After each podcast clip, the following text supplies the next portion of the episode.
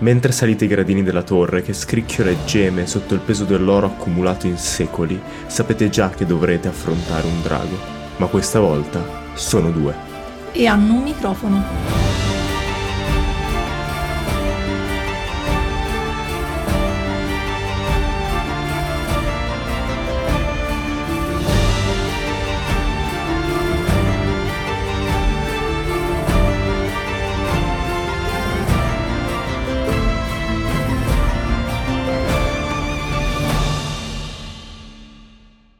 Sono Giada e sono qui con Emilio. Ciao! Per parlarvi di Dungeons and Dragons e altri giochi di ruolo da vari punti di vista, cercando di rispondere anche alle vostre domande. Da questa stagione potete mandarci anche degli audio con le vostre domande, i vostri dubbi, ma anche ad esempio racconti delle vostre esperienze. Come sempre noi li commenteremo in questo primo segmento. Ovviamente non siete obbligati a farlo, potete continuare anche solo a scriverci alla mail draghi.microfono-gmail.com, la ripeto, draghi.microfono-gmail.com gmail.com o sul profilo Instagram di Giada underscore dndice underscore, cioè trattino basso, dndice trattino basso. Prima o poi dovrò cambiare. Sì, direi che prima o poi è ora di cambiarlo.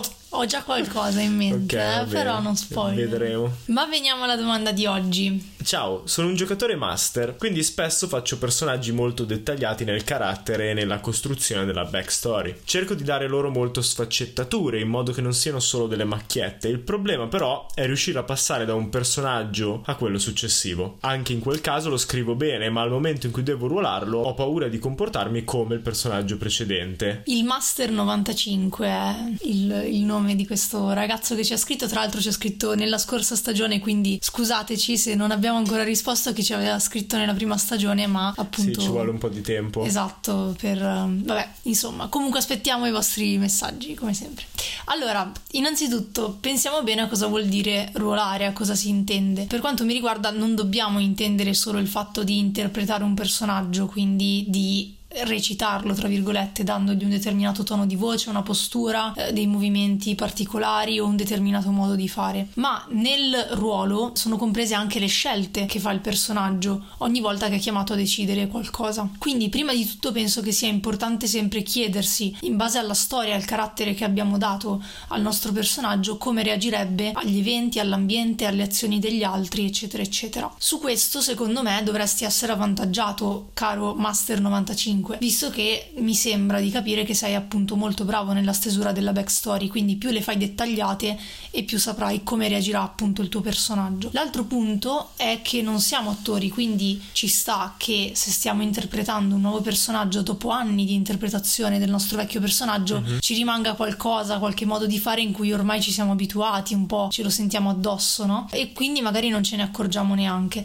Secondo me una buona soluzione per questo problema è fare i personaggi personaggi che siano l'opposto di quelli della campagna precedente. Sì. Io stessa, quando devo fare una nuova campagna, tendo a fare il personaggio che è completamente l'opposto appunto di quello prima, perché in questo modo sono obbligata, cioè dal fatto che l'abbia descritto come estroverso, mentre quello di prima era introverso, a ruolarlo in modo completamente differente. Quindi mi spinge a ricordarmi ogni volta quale dei due personaggi sto ruolando mm-hmm. e mhm. quindi a ruolarlo al meglio delle mie capacità. Un consiglio che aggiungo è di sfruttare bene la classe, più o meno come faresti quando sei il Dungeon Master. Quindi un paladino per forza di cose si comporta diversamente da un mago. Il paladino è abituato a menare le mani in un modo o nell'altro, mentre il mago ha passato almeno alcuni anni della sua vita a studiare sui libri e deve essere costantemente attento, per esempio, al suo grimorio, ai suoi componenti, su- al suo focus arcano. Mm-hmm. Già soltanto tenendo conto di questa, di questa attenzione che il mago deve avere ai suoi oggetti, è più facile ruolare personaggi diversi. In più all'inizio userai tanto la terza persona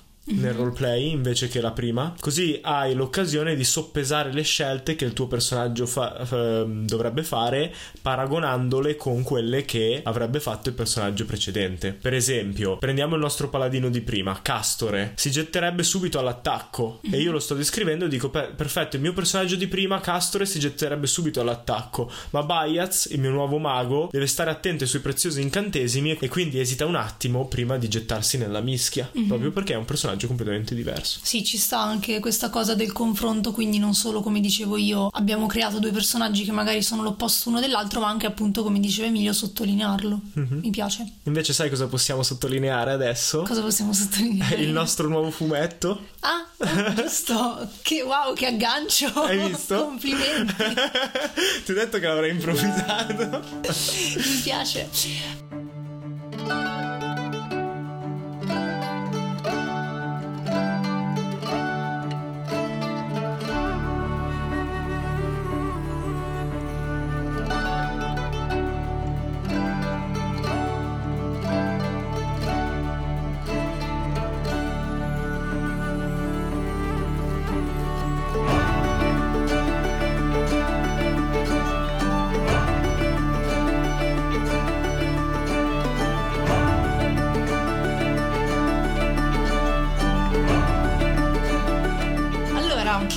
Questo primo episodio vogliamo appunto autosponsorizzarci, quindi avvisarvi, se non l'aveste già notato sui nostri profili Instagram, soprattutto su quello molto attivo di Emilio, che... Stavo per indicarti infatti e poi è arrivata la frecciatina, perché il mio che... profilo non è per niente attivo che stiamo pubblicando online il fumetto della nostra campagna. È una campagna a cui teniamo tantissimo perché mm-hmm. è la mhm. prima che abbiamo giocato ed è tuttora in corso. In corso sì. Quindi gli eventi che si stanno svolgendo adesso in gioco li vedrete tra qualche tempo nel fumetto. Sì, tra l'altro la campagna noi siamo più o meno a livello 13. Sì. Probabilmente quando voi ascolterete questo saremo a livello 14 o 15. 15, dai. E, no, più, più, probabile 14. e il fumetto inizia da quando eravate a quando il livello 10, 10-11. Sì. Quindi nel senso c'è un bel po' di carne al fuoco, mm-hmm. inizia subito nel vivo dell'azione e della storia. Sì, tenete conto che Emilio è un master che ci fa livellare molto lentamente, quindi sì. cioè 13 anni equivalgono 13 livelli, 13 livelli equivalgono. equivalgono 13 anni, no, equivalgono a 3 anni di gioco, perciò appunto 3 livelli comunque non sono sì, qualche sessione. 13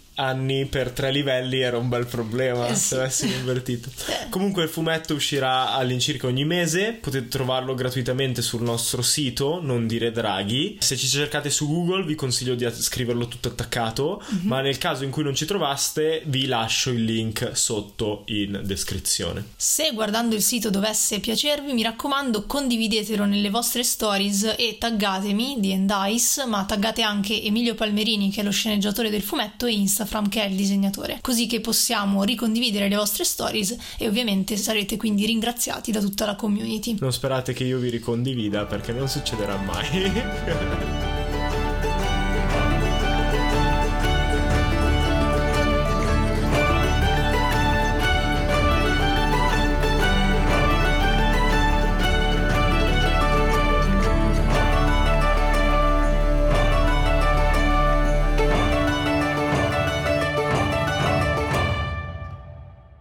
Nella scorsa stagione avevamo accennato l'esistenza di intelligenze multiple diverse tra di loro, ben diverse dalla semplice intelligenza accademica e quoziente intellettivo. Avevamo anche promesso che ne avremmo parlato in modo più approfondito. Sì, per immaginare in che modo possano adattarsi alle varie caratteristiche che troviamo sulla scheda di DD, soprattutto se tutte le caratteristiche sono effettivamente collegabili a uno dei tipi di intelligenza. Perché la nostra domanda di partenza era un po' se faccio un personaggio stupido, come faccio a ruolare quando deve risolvere puzzle? Mm-hmm. E avevamo detto appunto sfruttando l'idea delle intelligenze multiple, se è un personaggio che è bravo a muoversi, allora può risolvere il puzzle muovendo le leve invece che pensandoci in modo astratto. Mm-hmm. Però visto che Giada è più esperta di me in queste cose, perché non è proprio il mio settore, abbiamo pensato di fare come se fosse una piccola intervista. Quindi mm-hmm. io faccio le domande e lei ci risponderà tentando un po' di spiegarci da dove arriva questa idea e come possiamo ruolarla meglio okay. nel gioco. Ok? Ok.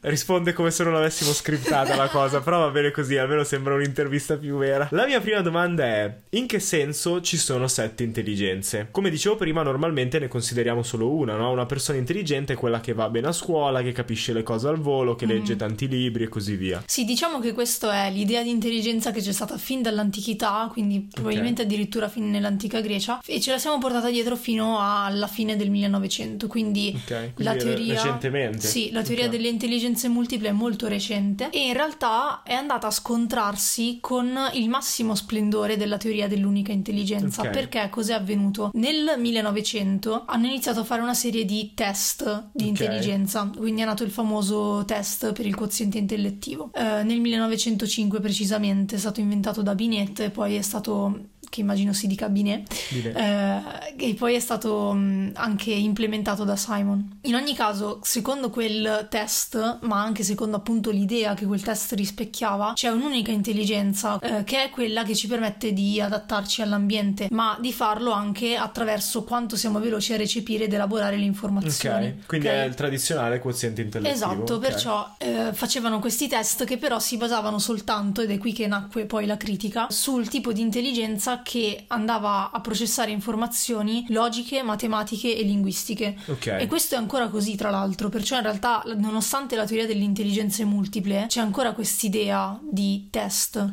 Ok, sì, che si valuta la performance di un bambino. Quando vedi un bambino o una bambina che fanno fatica a Mhm. scuola, cosa- una delle prime cose che gli fai è il quoziente intellettivo. Esatto. Così vedi se c'è qualche problema lì o se c'è un problema. Esatto, infatti la maggior parte delle volte viene svolto su bambini e ragazzi, anche Esatto. perché più si va avanti più è difficile capire la differenza tra quelle che sono l'età mentale e l'età biologica Sì, praticamente, sì, sì. perché il senso del test di intelligenza è io attraverso il test capisco qual è la tua età mentale, quindi a livello cognitivo quanto sei sviluppato, faccio età mentale fratto età, età biologica e poi moltiplico per cento. Sì. In questo modo In pratica, a livello pratico, ti do una serie di problemi. Sono una serie di problemi che eh, risolverebbe un adulto di 20 anni. Tu hai 6 anni, vuol dire che la tua età mentale è quella di 20 anni. Esatto. E il tuo quoziente intellettivo sale mostruosamente. Altissimo. Ok. Mentre se sei un ragazzo di 13 anni ma fai fatica a risolvere problemi che risolverebbe un bambino di 7 anni, vuol dire che hai un quoziente intellettivo più basso. Quindi questa è l'idea che c'era dell'intelligenza fino alla fine del 1900, ma che ripeto è ancora comune perché sono test che esistono tuttora. Poi adesso su internet eh, ce ne sono un Spopolano. sacco Sì, esatto. e soprattutto con vabbè, tutte le varie diagnosi che si stanno facendo negli ultimi anni per le scuole, tutto quanto sono cose che vanno molto di moda, mhm. insomma. Quindi fino a questo punto sappiamo che l'idea dell'intelligenza unica raggiunge il suo pinnacolo nella versione scientifica quantitativa che è il, il test del quoziente intellettivo, cioè Esatto. riuscire a misurare sulla carta quanto un bambino o una bambina sono intelligenti. Mhm. Ok? Ma allora mi viene da chiedere, hai già accennato che ci sono state delle critiche Mhm. no, a questa cosa. Io so che sono state sviluppate da Gardner, per Mhm. esempio, no? Ma come si è sviluppata la nuova teoria dell'intelligenza? Cioè, qual è stata la, la spinta che l'ha portato Mhm. a generare questa cosa? Perché in realtà il quoziente intellettivo, per quanto cioè, abbia anche un lato di malvagità, no? Perché sembra dire, ok, con questo test basta incasello una persona e Mhm. così è. Intelligente, non è intelligente, Mhm. però è anche abbastanza intuitivo, cioè è veramente quello che uno pensa. Dice: se elabori le, le informazioni in fretta, sei più intelligente. Ok, allora quello che ha criticato Gardner, che era un ricercatore di Harvard ai tempi di questa teoria, era proprio il fatto che secondo lui non c'era un solo modo per adattarsi all'ambiente, quindi che quei test, quel modo di considerare l'intelligenza fosse troppo riduttivo. Ok. Perché? Perché si è reso conto che, ad esempio, alcuni bambini che durante i test di intelligenza non sembravano andare particolarmente bene, eh, avevano però altre capacità molto sviluppate. Ok. Ad esempio, magari erano degli assi nello sport. Mhm. E non era il, diciamo, lo stereotipo del ok, tutto muscoli, Del niente cervello, ok? E poi si è accorto anche che alcuni adulti che avevano delle lesioni al cervello che andavano a compromettere alcune capacità cognitive o che magari avevano avuto degli ictus, eccetera, eccetera, comunque avevano altri modi di adattarsi all'ambiente. Ok. E perciò ha iniziato a sviluppare la teoria che ci fossero più intelligenze. Inizialmente ne ha individuate 5, ovviamente anche lui pre- pensando a una serie di test, poi 7 e alla fine è giunto a 9 intelligenze. Ok, quindi diciamo che quello che dice adattarsi all'ambiente, ovviamente essendoci ambienti umani differenti, Mhm. se faccio il pittore avrò molto meno bisogno delle abilità logico-matematiche che becchi nel quoziente Esatto. intellettivo, se faccio il filosofo avrò bisogno di quelle abilità ma anche di altre, se faccio il creativo di altre ancora, se faccio lo sportivo o la sportiva di altre cose e così via. Sì, Ok. si può interpretare così. La critica che poi è partita alla scuola da questa, dal momento in cui si è stata sviluppata Ok. questa teoria, è che la scuola cerca di sviluppare soprattutto le stesse abilità che si trovano di fatto nel test di intelligenza. Ok. Per quello, come dicevamo prima, le due cose sono molto collegate. Cioè, un bambino va male a scuola, allora inizia a chiederti: ma allora forse ha un ritardo? Quindi gli fai fare il test di intelligenza. Sì, il test di intelligenza ti mostra ripropone le stesse cognitivo, cose. però è come se lo verificassi sempre nello stesso campo. Esatto, perché comunque è un circolo vizioso, cioè ti porto a fare il test ma ti faccio le stesse domande che ti faccio a scuola Sì, che tra l'altro, se ci pensi, l'idea di fondo ha proprio un bias, perché Mhm. si pensa che la media dell'intelligenza a quel periodo sia l'età mentale che uno dovrebbe avere, anche in positivo, non per forza in negativo. Se sono un bambino appassionato alla lettura, magari processo più velocemente le informazioni semplicemente perché leggo di più. Mhm. E come fai a decidere se è nato prima l'uovo o la gallina? Se prima ero intelligente e quindi ho letto di più o se perché mi piace leggere piano piano sono diventato più intelligente? Cioè, capito? Dà, Sì. dà per scontato un sacco di cose, che ci sia un'ontologia della mente, che la, cioè che la mente sia così e debba essere così Mhm. e tutte le altre sono variazioni in un modo o nell'altro, Ecco, varianze. aggiungo soltanto una cosa che mi è venuta in mente. Avevo sentito una professoressa eh, di un'università americana che mi aveva spiegato che in America c'era stato un grande scandalo riguardo ai test di intelligenza Mhm, mhm. perché non hanno considerato che molti dei bambini che li facevano erano figli di immigrati. Sì, ho sentito anch'io questa cosa. Quindi loro risultavano eh, praticamente con dei ritardi, magari O disturbi anche dell'apprendimento. sì, magari ritardi medio gravi o disturbi dell'apprendimento vari quando semplicemente avevano di fronte un test completamente in inglese e loro a casa parlavano solo Esatto, spagnolo. non avevano ancora imparato l'inglese. Esatto. Se glielo fai in spagnolo avrebbero avuto risultati completamente Quindi diversi. sì, questo per dire, come dicevi, quante cose vengano date per scontate e quanto siano test molto standardizzati. Tra l'altro vo- volevo aggiungere una cosa che per specificare il ritardo, visto che tu lo Mhm. stai usando in modo scientifico ma può Mhm. sembrare un insulto, quando viene usato a livello scientifico è proprio inteso ritardo temporale. Sì. Quindi non c'è niente di male, non è un ritardo cognitivo dicendo quello è ritardato, è proprio Esatto. la parola è nata per indicare il fatto che la mia età è un pochino meno rispetto all'età che solitamente i miei coetanei hanno. Esatto. Però magari poi sono un pittore meraviglioso che io a vent'anni non riuscirei mai ad emulare, Sì, per sì, dire. che è proprio questa poi la critica che fa Gardner, cioè dice se un ragazzo appunto di 13 anni eh, in realtà dimostra un'età mentale di 10 anni per quel tipo di test, non è detto che in altri Sì, non infatti, sia molto magari ha relazioni sociali perfette, magari è in grado tranquillamente di capire un testo poetico, magari è in grado di, di correre i 100 metri in un tempo favoloso, però semplicemente non viene valutato dal test Mhm. e quindi sembra indietro rispetto ai suoi compagni. Esatto. Ok, ma invece torniamo ai giochi di ruolo. Mhm. Ok, come collegheresti queste intelligenze all'abilità? Perché un po' l'idea che volevamo dare, scusami, alle caratteristiche. Mhm. Come collegheresti queste intelligenze alle caratteristiche? Perché un po' l'idea che volevamo dare è che così non siete costretti a giocare personaggi stupidi, Mhm. semplicemente usate un diverso tipo di intelligenza. Ovviamente poi il master deve essere particolarmente illuminato per permettere di usare forza quando tenti di risolvere un puzzle, però noi almeno vi diamo una tabella, diciamo, Mhm. che collega queste intelligenze a eh, le caratteristiche in modo tale che possiate convincere il resto del vostro party se volete fare un barbaro particolarmente bravo Mhm. a risolvere enigmi. Allora, ad esempio, l'intelligenza logico-matematica, che Ok. quindi è quella classica che dicevamo della scuola dei test, eccetera, eh, è quella che prevede il ragionamento, cioè quanto velocemente processi i dati.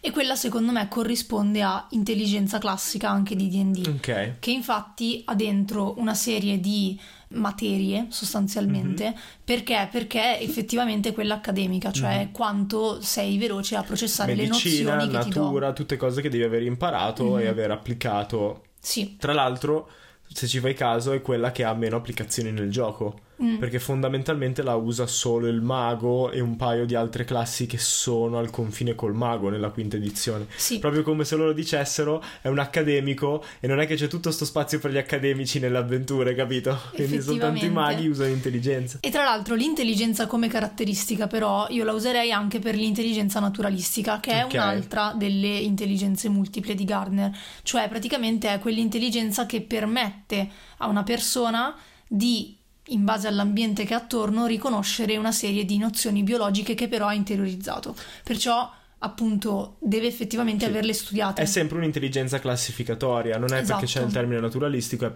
non è il legame che senti con la natura, semplicemente vedo la foglia e dico ah questa è una quercia, questa è una betulla, questo è un salice. Esatto, Cosa che- praticamente è una propensione a studiare più facilmente questo tipo di informazioni Esatto. rispetto ad altre. Cosa che se studi, come dicevo, se studi matematica non sai una mazza di come sono Mhm. fatte le foglie, quindi Certo. sono proprio due intelligenze diverse. Mentre l'intelligenza linguistica, che è l'altra intelligenza che viene molto utilizzata a scuola Ok. e nei test, eh, prevede praticamente la, la loquacità di una persona, la padronanza nell'utilizzare le parole, l'ampiezza del suo lessico, Ok. eccetera. Quindi anche, ad esempio, però la capacità di intrattenere gli altri con dei discorsi. Di non essere noioso, per e esempio. io quindi la butterei su carisma, Carisma easy, ok. per forza. Come fai a risolvere un puzzle? Beh, magari un puzzle no, però a risolvere un roleplay, cioè sembri particolarmente intelligente quando devi parlare con gli altri. Sì. Quindi a livello di roleplay ci potrebbe stare. Se dovete convincere un mercante, voi siete quello nel gruppo che è in grado di capirlo e di scegliere le parole giuste per convincere. Mm. Ok. L'intelligenza interpersonale va anche questa su carisma, perché appunto è la capacità di intuire le emozioni degli allora altri. forse era più questa quella Sì. che dicevo prima. Però Ok. in realtà sono legate Eh, entrambe. per forza, cioè, perché te- parli- comunichiamo col linguaggio, quindi sì, devi essere bravo a parlare per, per, eh, poi riuscire a gestire le emozioni degli altri. sì, non è detto, cioè nel senso che ci sono persone che sono magari molto avanti con l'intelligenza linguistica ma non hanno intelligenza interpersonale.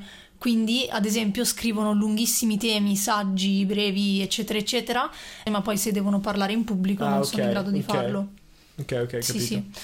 Poi abbiamo intelligenza spaziale. Intelligenza spaziale la metterei su saggezza perché per intelligenza spaziale si intende proprio eh, l'intuizione che si ha quando si è in un ambiente. Mhm. Perciò rispetto all'intelligenza naturalistica che dicevo prima, che come abbiamo detto è classificatoria, eh, l'intelligenza spaziale è proprio una sorta di connessione che hai con l'ambiente, quindi come ti senti all'interno dello spazio. Perciò, ad esempio, in saggezza noi troviamo abilità come percezione, intuizione, sopravvivenza, che sono tutte legate alla lettura di una serie di segnali che arrivano dall'ambiente Ok, quindi sempre per fare un esempio, nel roleplay potrebbe essere capisco quale leva devo tirare perché mi rendo conto che ci deve essere uno spazio dietro alla parete che contiene il Mm. meccanismo e quindi Sì. quella è l'unica leva che corrisponde a quello spazio. Per Esatto. esempio. Mentre invece, visto che non ho fatto l'esempio, l'intelligenza normale sarebbe: ho già visto un meccanismo del genere, l'ha forgiato il famoso bla bla bla, Mm. e quindi so che leva tirare. Sì, perché so li fa sempre così. come funziona il meccanismo. Oppure eccetera. appunto capisco le forze e per la forza allora ci deve essere qui qualcosa.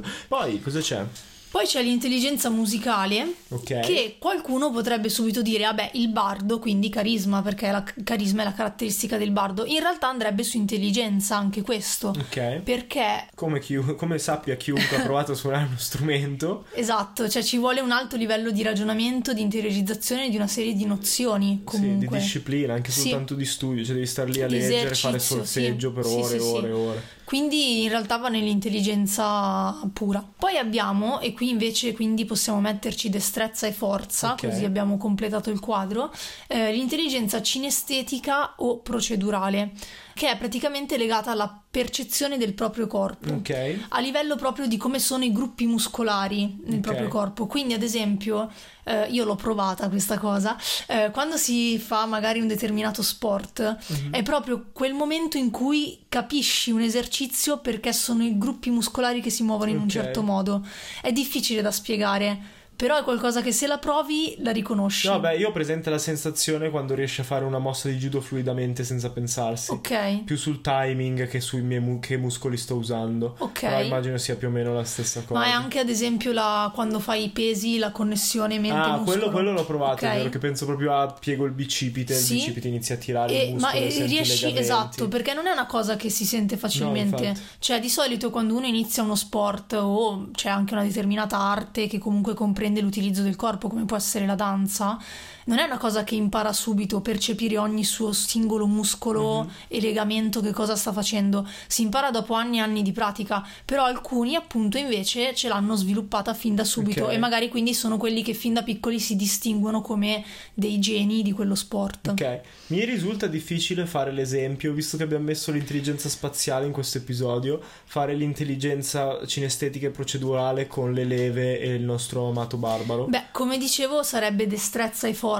quindi ad esempio potrebbe essere che inizia a provare a tirare le leve e sente quando il muscolo forza di più una leva perché capisce che è la leva giusta per dire. Ok, cioè riesce a percepire quanta forza, cioè riesce a immaginarsi Ah, quali sono le leve forza false. ci vorrebbe Sì. per muovere la leva. Mm. Potrebbe essere una cosa Questo del un genere. tirato, però in altre situazioni magari è molto più utile lui Sì, è sì. quello che riesce a capire se riesce a saltare Mhm. burrone Sì, certo, noi adesso grande. ci stiamo concentrando ancora su quell'unico esempio che avevamo Sì. fatto nella scorsa stagione, però di fatto l'idea dell'episodio è di dirvi ok, in generale potete anche interpretare l'intelligenza del vostro personaggio in altri modi. Sì, infatti, cioè, voi non sarete quelli. Se, se- se volete fare un personaggio con un'alta intelligenza cinestetica, non sarete quello che traduce o riesce a decifrare lo scritto che trovate, però sarete quello che riesce a capire come aprire il forziere e quanta forza applicare per non, rom- per non rompere quello che c'è all'interno. Mhm.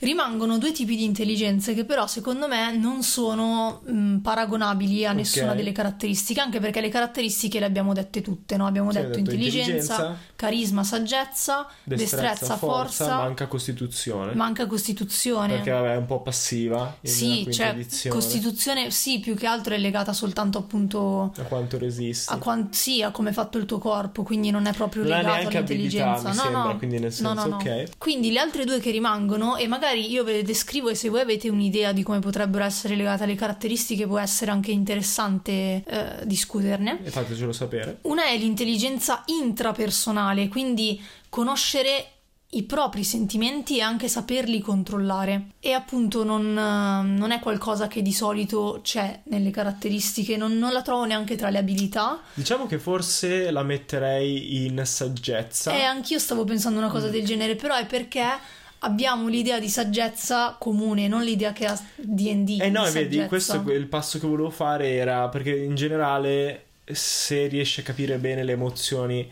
di un'altra persona vuol dire comunque una certa stabilità tua. Se di solito se Mm. non riesci a gestire le tue stesse emozioni è dura che provi empatia per Sì. gli altri. Però immagino che a livello scientifico non sia neanche vero perché sennò non le avrebbero distinte. Mm. Quindi immagino che ci siano persone che hanno un'alta intelligenza emotiva per gli altri, in- in- interpersonale, Mhm. ma hanno una bassa intelligenza per i propri sentimenti, quindi Mm. capiscono prima che perché l'altro sta male di perché io sto male Sì. in questa situazione. Sì, diciamo che secondo me è qualcosa che di solito tendiamo a interpretare mh, Sì, come- di default, cioè nel senso che diciamo ok, io voglio un personaggio che non capisce i propri sentimenti o comunque Ok. che li capisce ma non li sa controllare e lo scriviamo così e lo interpretiamo così ma senza che ci sia un riferimento sulla Mhm, scheda a parte questo. Eh, sarebbe interessante appunto invece trovare una caratteristica precisa. O un'abilità più che altro. Sì.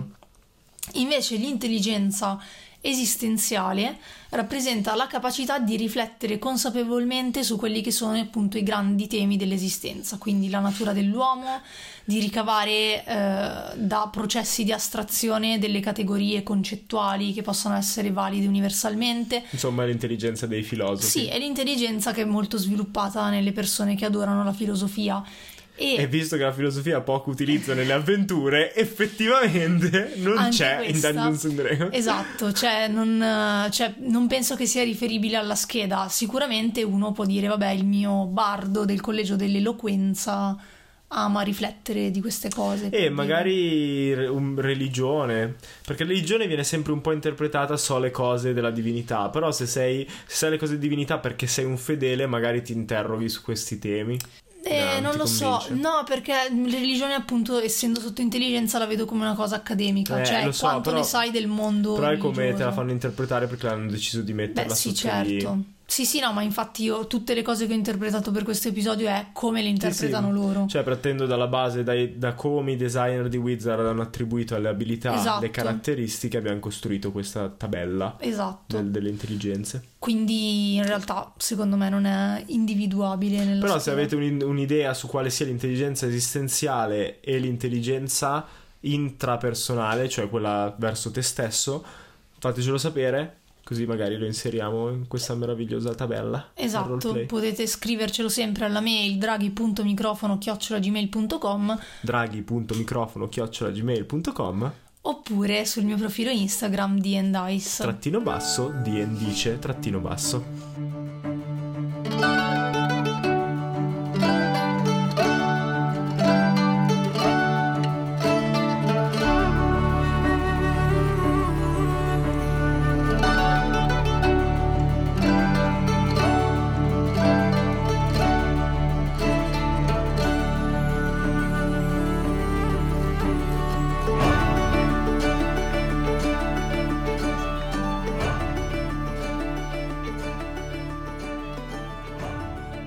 questa stagione vogliamo proporvi un campionato basato sull'indovinello finale di ogni episodio. Ogni volta che rispondete correttamente guadagnerete un punto per la classifica finale. Ma quest'anno non sarà solo il più veloce a prendere il punto, ma tutti coloro che rispondono in modo corretto prima che esca la nuova puntata. Quando annunceremo la soluzione.